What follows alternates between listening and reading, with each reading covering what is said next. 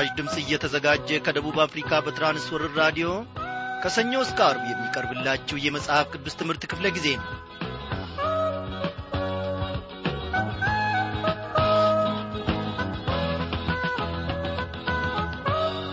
እንደምናመሻችሁ በጌታ የተወደዳችሁ ክብራን አድማጮች እግዚአብሔር አምላካችን እነሆ ዛሬም ረድቶንና በምሕረቱ ውስጥ ጠብቆን ተከታታዩን የማቴዎስ ወንጌል መጽሐፍ ጥናታችንን ይዘንላችሁ ቀርበናል። በዛሬው ክፍለ ጊዜያችን እንግዲህ የምዕራፍ አሥራ ዘጠኝን ትምህርት አብረን እንመለከታለን። ዝማሬ እናስቀድም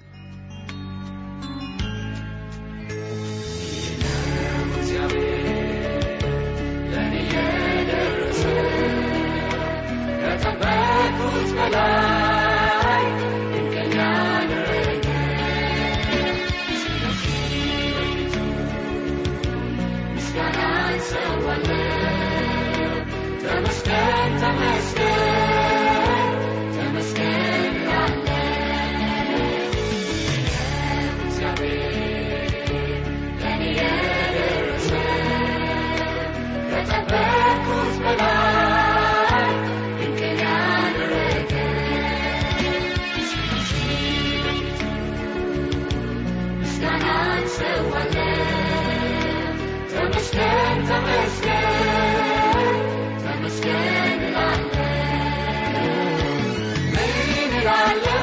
ምስጋና ለእርሱ እሰጣለሁ። ምን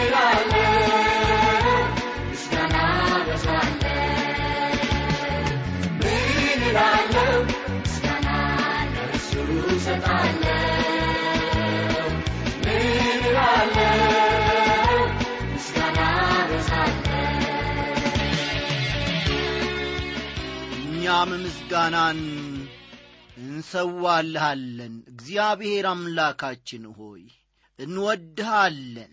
ዛሬ ስለ ጠበቅከን ብቻ አይደለም ሁሌም ስለምትጠብቀንና ስለምትታደገን ከዐይንህ እይታ ፊት ደግሞ ስላልሰወርከን ምሕረትህን ስላበዛህልን እግዚአብሔር አምላካችን ሆይ በሰጠህን ጸጋ አዎ በሰጠህን ጸጋ መኖር እንድንችል ይህንን መረዳት እግዚአብሔር አምላካችን ሆይ ስለ ሰጠህን ለባሪያዎችም ይህንን መገለጥ ስለ ሰጠህ ክብር ለስምህ ይሁን እንልሃለን። አቤቱ አባታችንና አምላካችን ሆይ በዚህች ምሽት ደግሞ በመካከላችን ሁን። እነሆ ቃልህን አስተምረን ተናገረን። ድንቅ ሥራህን ታምራትህን ጥበብህን ለባሪያዎች ገልጠ ደግሞ እንድትናገር እንለምንሃለን። በጌታችንና በመድኃኒታችን በኢየሱስ ክርስቶስ ያው ስም። አሜን።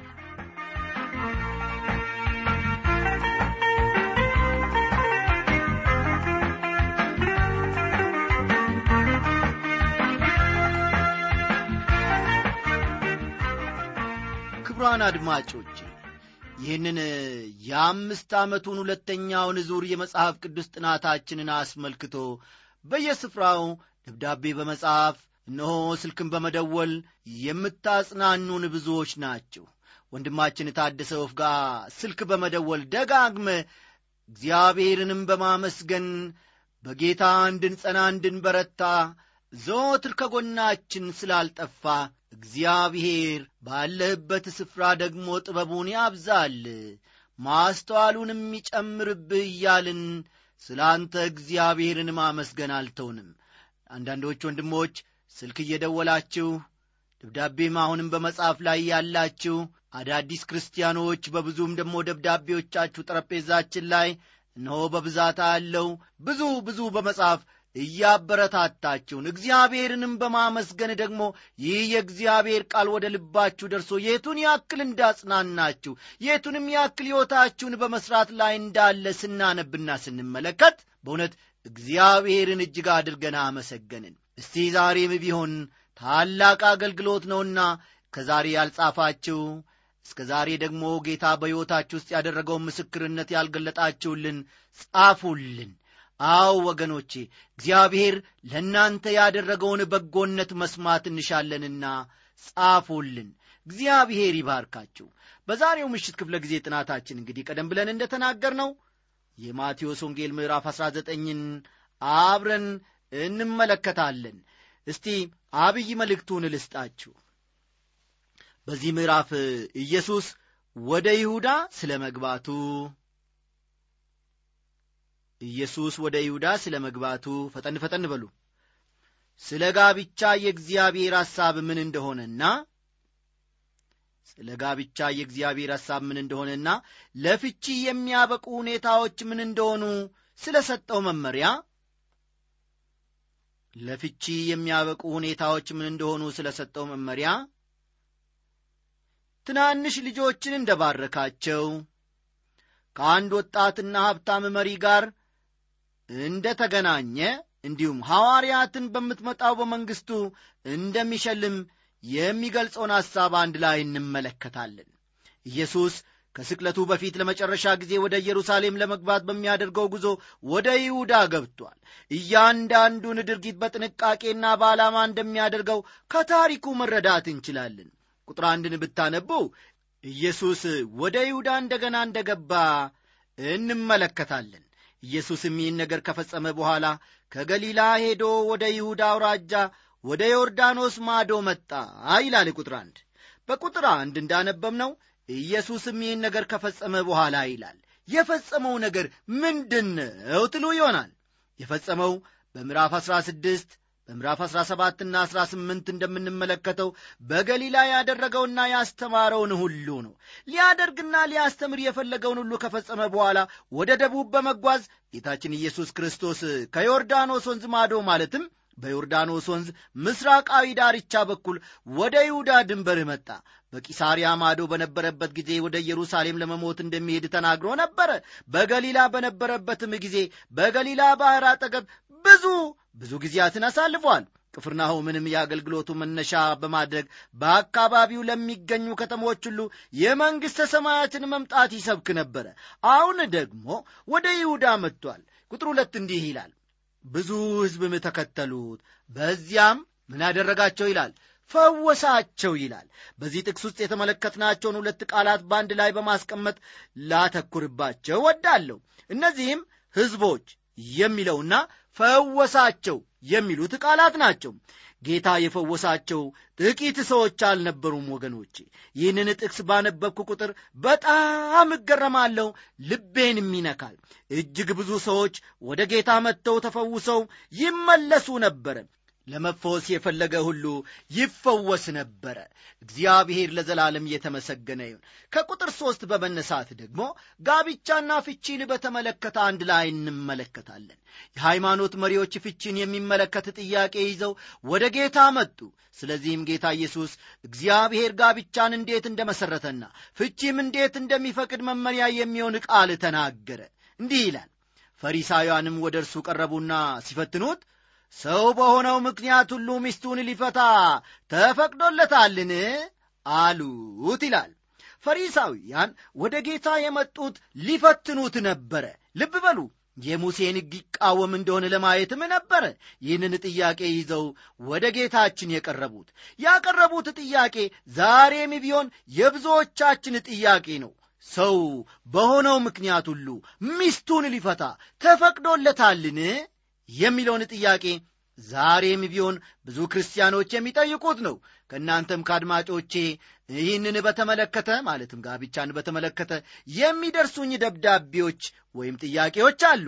እግዚአብሔር የቤተሰብና የማኅበረሰብ ደህንነት እንዲጠበቅ የሰጠው ልዩ ነገር ቢኖር ጋብቻን ወይም ትዳርን ነው። ይህንን እንድናሰምርበት እፈልጋለሁ። ልብ በሉ። እግዚአብሔር የቤተሰብና የማኅበረሰብ ልብ በሉ። የማኅበረሰብ ደህንነት እንዲጠበቅ የሰጠው ልዩ ነገር ቢኖር ጋብቻን ወይም ትዳርን ነው። ጋብቻን እግዚአብሔር ለሚያምኑም ሆነ ለማያምኑ ሰዎች ሲሰጥ ለበረከት እንዲሆናቸው ነው። እንደዚሁም እግዚአብሔር ሰንበት ለእያንዳንዱ ሰው ያርፍበት ዘንድ ሰጠው። እግዚአብሔር እነዚህን ሕጎች የሰጠው ግለሰቦች ቤተሰብና ማኅበረሰብ በመልካም ሁኔታ እንዲጠበቅ ነው። እነዚህ ለሰው ልጆች በአጠቃላይ የሰጣቸው መመሪያዎች ሲሆኑ ለሕዝቡም ደግሞ በተለየ ሁኔታ የሰጣቸው ትእዛዛት አሉ። ለሕዝቡ ከሰጣቸው ትእዛዛት አንዱ ጋብቻን የሚመለከት ነው። ትእዛዛቱ የእስራኤልን ሕዝብ የሚመለከት ቢሆንም ቤተ ክርስቲያንም የእግዚአብሔር ሕዝብ ስብስብ ስለሆነች ትእዛዙ ይመለከታታል። ሰው በሆነው ምክንያት ሁሉ ሚስቱን ሊፈታ ተፈቅዶለታልን? የሚል ጥያቄ አንግበው ወደ ጌታ መጡ እነዚህ ፈሪሳውያን። ልብ በሉ ቁጥር አራትን እስቲ እናንብበው እርሱ ግን መልሶ እንዲህ አለ ፈጣሪ በመጀመሪያ ወንድና ሴት አደረጋቸው ሲል መለሰላቸው። ጌታ ኢየሱስ ይህንን ሲመልስ መጀመሪያ ጋብቻ እንዴት እንደተጀመረ ወደ ጅማሬው ወስዶ ስለ ጋብቻ እግዚአብሔር ያለውን ሐሳብ እንዲያስተውሉ በማድረግ ነበረ። ጥበብ የተሞላበት መልስ ነበር የመለሰላቸው። የሙሴ ሕግ ፍቺን የሚፈቅድበት ሁኔታ አለ። በዘዳግም ምዕራፍ አራት ቁጥር አንድ በዘዳግም ምዕራፍ አራት ቁጥር አንድ እንዲህ ተጽፎ እናገኛለን። ሰው ሴትን ወስዶ ቢያገባ የእፍረት ነገር ስላገኘባት በእርሱ ዘንድ ሞገስ ባታገኝ የፍቺውን ጽሕፈት ጽፎ በእጇ ይስጣት ከቤቱም ይስደዳት ይላል። የሙሴን ሕግ በተመለከተ ፍቺ ባዕድ ሰውን ከማግባት የከፋ አይደለም። ልብ በሉ። ለምሳሌ ያክል አንዲት የካህን ልጅ አንድ የውጭ አገር ዜጋ ብታገባ ከእስራኤል ሕዝብ እንድትገለል ትደረጋለች። ይህ ሕግን በየዘመኑ ልዩ ልዩ ትርጉም እየተሰጠው ጌታ ኢየሱስ በምድር በነበረበት ዘመን በሕዝቡ ዘንድ አነጋጋሪ ጉዳይ ሆኖ ነበረ። ከቁጥር አምስት እስከ ስድስት ያለውንም በኋላ ተመልከቱ። ሰው በኀጢአት ከመውደቁ በፊት ወገኖቼ እግዚአብሔር ለወንድም ሆነ ለሴት ያለው የጋብቻ ዕቅድ አሁን በቁጥር አምስትና ስድስት ውስጥ የምትመለከቱትን ይመስል ነበረ ዓለም ስለዚህ ሰው አባቱንና እናቱን ይተዋል ከሚስቱም ጋር ይተባበራል ሁለቱም አንድ ሥጋ ይሆናሉ የሚለውን ቃል አላነበባችሁምን? ስለዚህ አንድ ሥጋ ናቸው እንጂ ወደፊት ሁለት አይደሉም። እግዚአብሔር ያጣመረውን እንግዲህ ሰው አይለየው ይላል። ፍቺ በእግዚአብሔር ዕቅድ ውስጥ አልነበረም። ለምን?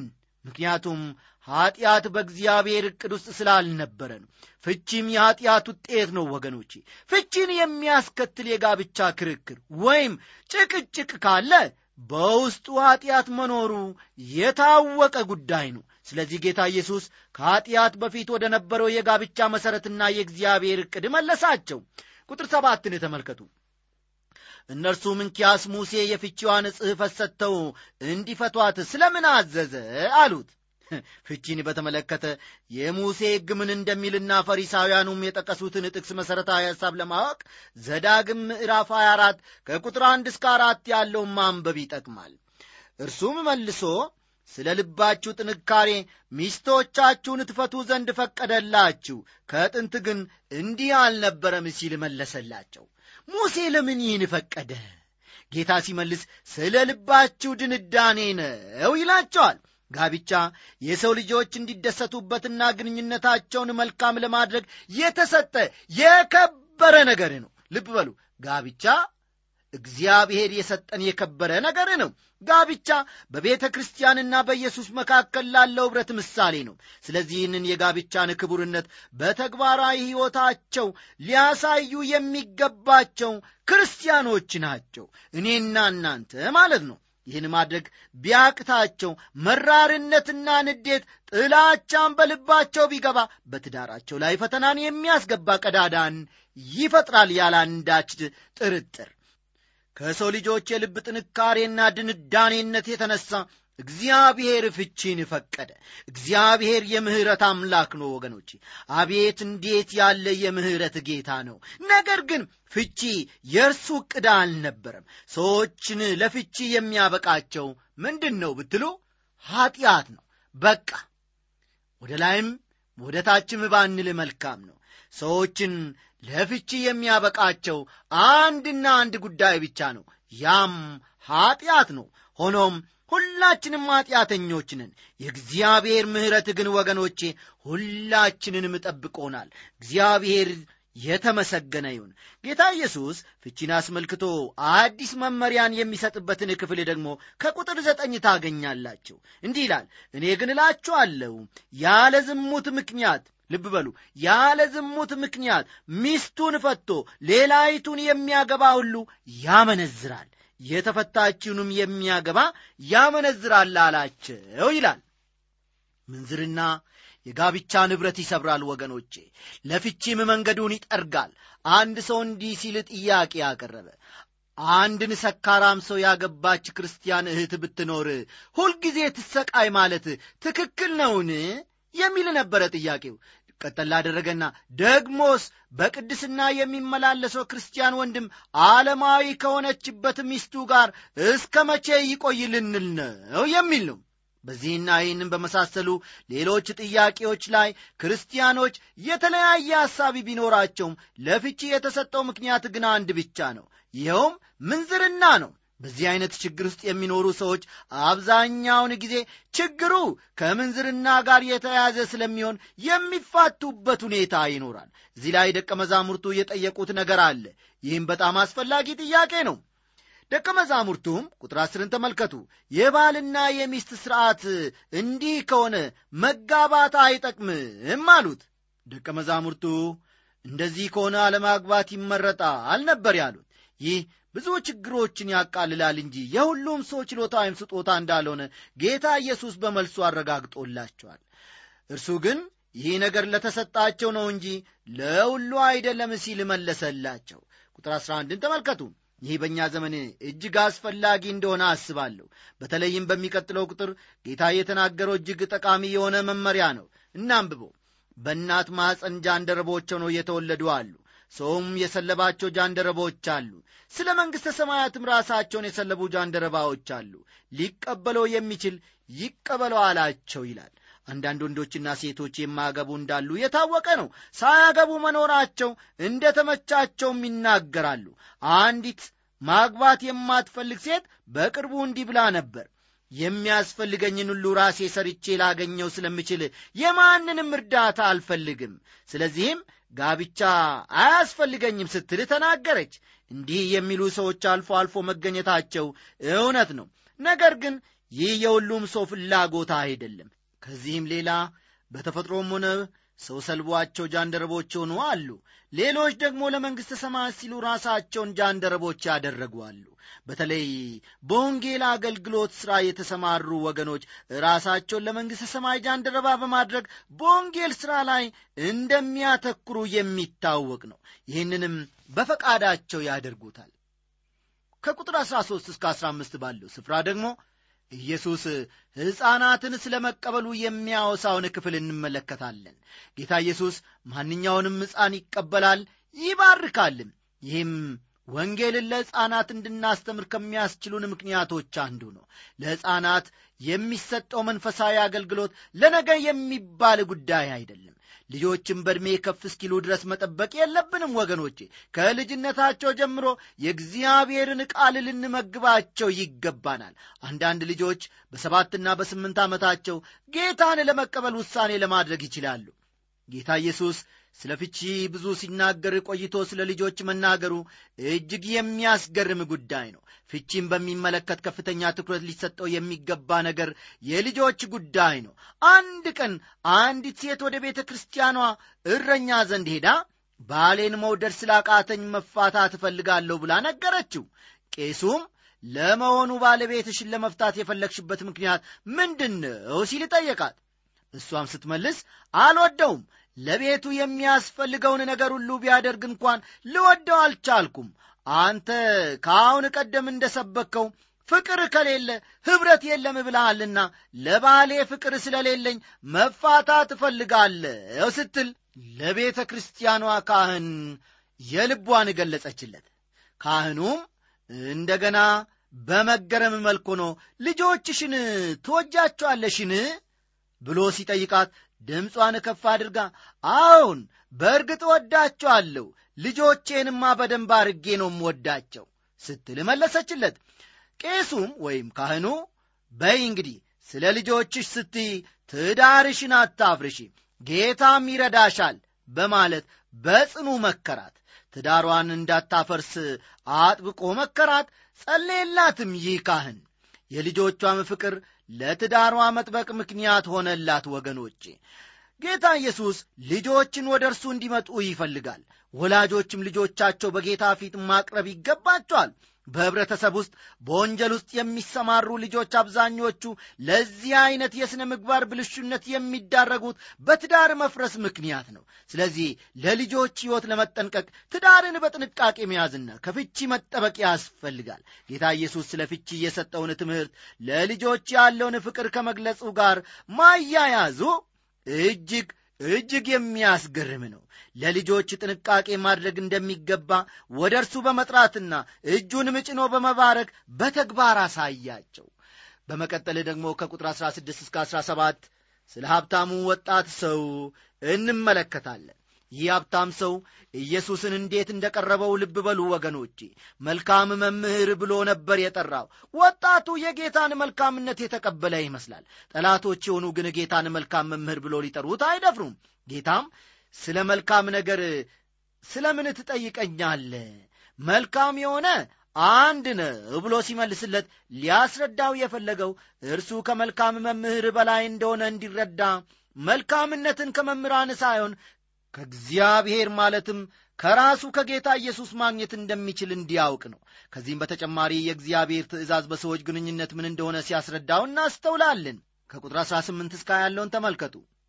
እርሱም የትኞቹን አለው። ኢየሱስም አትግደል፣ አታመንዝር፣ አትስረቅ፣ በሐሰት አትመስክር፣ አባትህንና እናትህን አክብር፣ ባልንጀራንም እንደ ራስህ ውደድ አለው። ጎበዙም ይህንማ ሁሉ ከሕፃንነቴ ጀምሬ ጠብቄአለሁ፣ ደግሞስ የሚጎለኝ ምንድር ነው አለው ይላል። ይህ ወጣት ሰው እነዚህን ትእዛዛት ከልጅነቱ ጀምሮ የጠበቀ ቢሆንም እርካታን እንዳላገኘ ይገልጻል። ጌታ ኢየሱስ ለዚህ ወጣት ሰው የገለጸለት ትእዛዛት የአስርቱ ትእዛዛትን ሁለት ክፍሎች የሚመለከቱ ናቸው። የአስርቱ ትእዛዛት የመጀመሪያው ክፍል በሰውና በእግዚአብሔር መካከል ስለሚኖረው ግንኙነት የሚናገሩ ናቸው። ጌታ ኢየሱስ የወጣቱን ምላሽ ከሰማ በኋላ ወደ ዋናው ክፍል ማለትም ከእግዚአብሔር ጋር ሊኖረው ወደሚገባው የትእዛዝ ክፍል እንዲያተኩር የሚከተለውን በግልጽ ነገረው። ኢየሱስም ፍጹም ልትሆን ብትወድ ሂድና ያለህን ሽጠ ለድሆች ስጥ፣ መዝገብህም በሰማያት ታገኛለህ፣ መጥተህም ተከተለኛ አለው ይላል። ፍጹም ልትሆን ብትወድ ማለት ትእዛዛቱን በፍጹምነት ለማድረግ ማለት ነው። ጌታ ኢየሱስን ሁሉን ትቶ መከተሉ የመጀመሪያው ክፍል ትእዛዛት ማለትም ከእግዚአብሔር ጋር ስላለው ግንኙነት የሚያወሳውን መፈጸሙን፣ አለመከተሉ ደግሞ አለመፈጸሙን የሚጠቁም ነው። ጌታ ኢየሱስ ከዚህ ሀብታም ወጣት ጋር በተነጋገረበት ወቅት ለሞት ወደ ኢየሩሳሌም በመሄድ ላይ ነበር። ይህ ሰው ጌታን ቢከተል ኖሮ በቀጥታ ወደ መስቀሉ ስር ይደርስ ነበር። ነገር ግን የሆነ ነገር ጌታን ከመከተል አስቀረው። እንቅፋት የሆነበት ሀብቱ ነበረ። ሌሎች ደግሞ ሌላ ነገር ሊሆን ይችላል። ቁጥር ሁለትን ተመልከቱ። ጎበዙም ይህን ቃል በሰማ ጊዜ ብዙ ንብረት ነበረውና እያዘነ ሄደ ይላል። ይህን ባለጠጋ ጎበዝ ገንዘቡ ጌታን እንዳይከተል እንቅፋት ሆነበት። ዛሬም ቢሆን ወገኖቼ ብዙ ሰዎችን ሀብታቸው ወይም ምቾታቸው ጌታን እንዳይከተሉ እንቅፋት ሲሆንባቸው ይታያል። ለአንዳንዶቹ እንደዚህ ሲሆን፣ ለሌሎች ደግሞ ሌላ ምክንያት እንቅፋት ይሆንባቸዋል። አንዳንድ ሰዎች በስመ ክርስቲያንነት ወይም የቤተ ክርስቲያን አባል በመሆን ብቻ በኑሮአቸው ግን ክርስቶስን ሳይከተሉ በኀጢአት እየተመላለሱ ራሳቸውን የሚያታልሉ አሉ። ለእነዚህ ሰዎች ደግሞ የቤተ ክርስቲያን አባል መባላቸው ክርስቶስን እንዳይከተሉ እንቅፋት ሆኖባቸዋል ለማለት ይቻላል። ወደ ቤተ ክርስቲያን መምጣታቸውና ልብ በሉ ወደ ቤተ ክርስቲያን በመምጣታቸውና የቤተ ክርስቲያንን ልዩ ልዩ በዓላትን በማክበራቸው ክርስቶስን የተከተሉ የሚመስላቸው ነገር ግን ተግባራቸው ፈጽሞ ከዓለም ሰዎች ያልተለዩ ብዙ አያሌ ሰዎች አሉ። ዛሬ ከክርስቶስ ሊለዩን ወይም እርሱን እንደሚገባ እንዳንከተል የሚያደርጉን ነገሮች ይኖሩ ይሆንን? እስቲ ወደ ራሳችን መለስ ስንበል ወገኖቼ። ለዚህ ሰው ግን ሀብቱ እንቅፋት ሆኖበት ነበር። እኛም ከጀመርነው ከሕይወት መንገድ እንቅፋት ሆኖብን የሚያስቀረን አንዳች ነገር እንዳይኖር ዕለት ዕለት እምነታችንን መፈተን አለብን። ራሳችንን ከእግዚአብሔር ቃል አኳያ መመልከትና እንዲሁም በጸሎት ኀጢአትን ድል ማድረግ እጅግ አስፈላጊ ነው። ቃሉን እንብላ፣ እንደ ቃሉ እንውጣ፣ እንደ ቃሉ እንመላለስ። ኢየሱስም ለደቀ መዛሙርቱ እውነት እላችኋለሁ ባለጠጋ ወደ መንግሥተ ሰማያት መግባት ጭንቅ ነው ሲላቸው እንመለከታለን። ይህ በዘመናችን ሲፈጸም የምንመለከተው እውነት ነው። ዳግመኛም እላችኋለሁ ባለጠጋ ወደ እግዚአብሔር መንግሥት ከሚገባ ግመል በመርፌ ቀዳዳ ቢገባ ይቀላል አለ። ጌታ ኢየሱስ በዚህ ክፍል ሀብታም ሰው ወደ መንግሥተ ሰማያት ከሚገባ ግመል በመርፌ ቀዳዳ ቢያልፍ ይቀላል የሚለውን አንዳንድ ሰዎች ሲያብራሩ በኢየሩሳሌም ያለውን የመርፌ ቀዳዳ የሚባለውን ቦታ ነው ብሎ የሚሰጡት ትንታኔ ትክክል መስሎ አይታየኝም። እነዚህ ሰዎች ስለዚህ የመርፌ ቀዳዳ ስለሚባለው ቦታ ሲናገሩ ግመሎች ወደዚያ ስፍራ ሲደርሱ አጎንብሰው እንደሚያልፉ በመጥቀስ ሰዎችም ወደ መንግሥተ ሰማያት ለመግባት ከፈለጉ ትሑት ሊሆኑ ይገባል በማለት ይገልጻሉ። ነገር ግን ኢየሱስ የተናገረው ስለ እውነተኛው መርፌና ስለ እውነተኛው ግመል ነው። ግመል በመርፌ ቀዳዳ ለማለፍ እንደማይቻል የታወቀ ነው። ነገር ግን ለእግዚአብሔር ሁሉ ነገር ይቻላል። የሰውም ዳግም መወለድ በሰው ዘንድ የማይቻል ቢሆንም በእግዚአብሔር ዘንድ ግን የሚቻል ነው። ሰው በብዙ ምክንያቶች እየተጠላለፈ ወደ እግዚአብሔር መንግሥት ለመግባት እንቅፋት ይሆንበታል። ፈቃዱን ቢሰጥ ግን እግዚአብሔር በድንቅና በታምራት ወደ መንግሥቱ ያስገባቸዋል። ቁጥር ሃያ አምስትን ተመልከቱ። ደቀ መዛሙርቱም ሰምተው እጅግ ተገረሙና እንኪያስ ማን ሊድን ይችላል አሉ ይላል። የኢየሱስ ክርስቶስን መልስ ደግሞ ከቁጥር 26 ተመልከቱ። ኢየሱስም እነርሱን ተመልክቶ ይህ በሰው ዘንድ አይቻልም፣ በእግዚአብሔር ዘንድ ግን ሁሉ ይቻላል አላቸው። ይህ ጌታ የሰጠው ማብራሪያ ነው። በእግዚአብሔር ፊት ለመቅረብ የማይገባን እጅግ ምስኪኖች መሆናችንን ተረድተን በትሕትናና ይቅርታውን በሚፈልግ ልብ ወደ ጌታ ብንቀርብ እርሱ ከታላቅ ምሕረቱ የተነሣ ያድነናል። ለእርሱ ሁሉ ነገር ይቻለዋልና። ኢየሱስ ለደቀ መዛሙርቱ ዋጋቸውን እንደሚከፍል ስለ መናገሩ የሚያወሳው ደግሞ ቁጥር 27 ነው። በዚህ ክፍል ውስጥ ስምዖን ጴጥሮስ ስንፍና የሞላበት ንግግር እንዳደረገ ልንቆጥረው እንችላለን። ጌታ ኢየሱስ ገሰጸውን? ቁጥር 28ን ተመልከቱ። ኢየሱስም እንዲህ አላቸው፣ እውነት እላችኋለሁ እናንተስ የተከተላችሁኝ በዳግመኛ ልደት የሰው ልጅ በክብሩ ዙፋን በሚቀመጥበት ጊዜ እናንተ ደግሞ በአስራ ሁለቱ የእስራኤል ነገድ ስትፈርዱ በአስራ ሁለት ዙፋን ትቀመጣላችሁ ይላቸዋል። ጌታ ኢየሱስ አልገሰጸውም። ክፍሉን ስንመለከት ይልቁንም በመንግሥተ ሰማያት ደቀ መዛሙርቱ ስለሚያገኙት ታላቅ ካሳ ወይም ሽልማት በግልጽ አስረዳቸው እንጂ እንደዚሁ እኛም እንደ ክርስቲያን ብድራታችንን በማሰብ መልካምን ሥራ በመሥራት ልንተጋ ይገባናል። ከቁጥር 29 እስከ 30 ያለው የዛሬው የመጨረሻ ክፍላችን ነው። እናንብበው። ስለ ስሜም ቤቶችን ወይም ወንድሞችን ወይም እህቶችን ወይም አባትን ወይም እናትን ወይም ሚስትን ወይም ልጆችን ወይም እርሻን የተወ ሁሉ መቶ እጥፍ ይቀበላል፣ የዘላለምንም ሕይወት ይወርሳል። ነገር ግን ብዙዎቹ ፊተኞች ኋለኞች፣ ኋለኞችም ፊተኞች ይሆናሉ ይላል። ውድ አድማጮቼ ለዳኑና ስለ ጌታ ብለው የሕይወት መሥዋዕትነትን የከፈሉ ልዩ ዋጋ አላቸው። ሌሎችም ቅዱሳን እንደ ሥራቸው እንደሚከፈላቸው መጽሐፍ ቅዱስ በግልጽ ይነግረናል። በዚያን ጊዜ ብዙ ታዋቂ ክርስቲያኖች ከሽልማት ሲጎድሉ ያልታወቁና ጌታ ግን የሚያውቃቸው እጅግ የከበረ ሽልማት ሲሸለሙ እንደሚታዩ እገምታለሁ። ያ ወቅት ምንኛ አስገራሚና አስደናቂ ቀን ይሆን!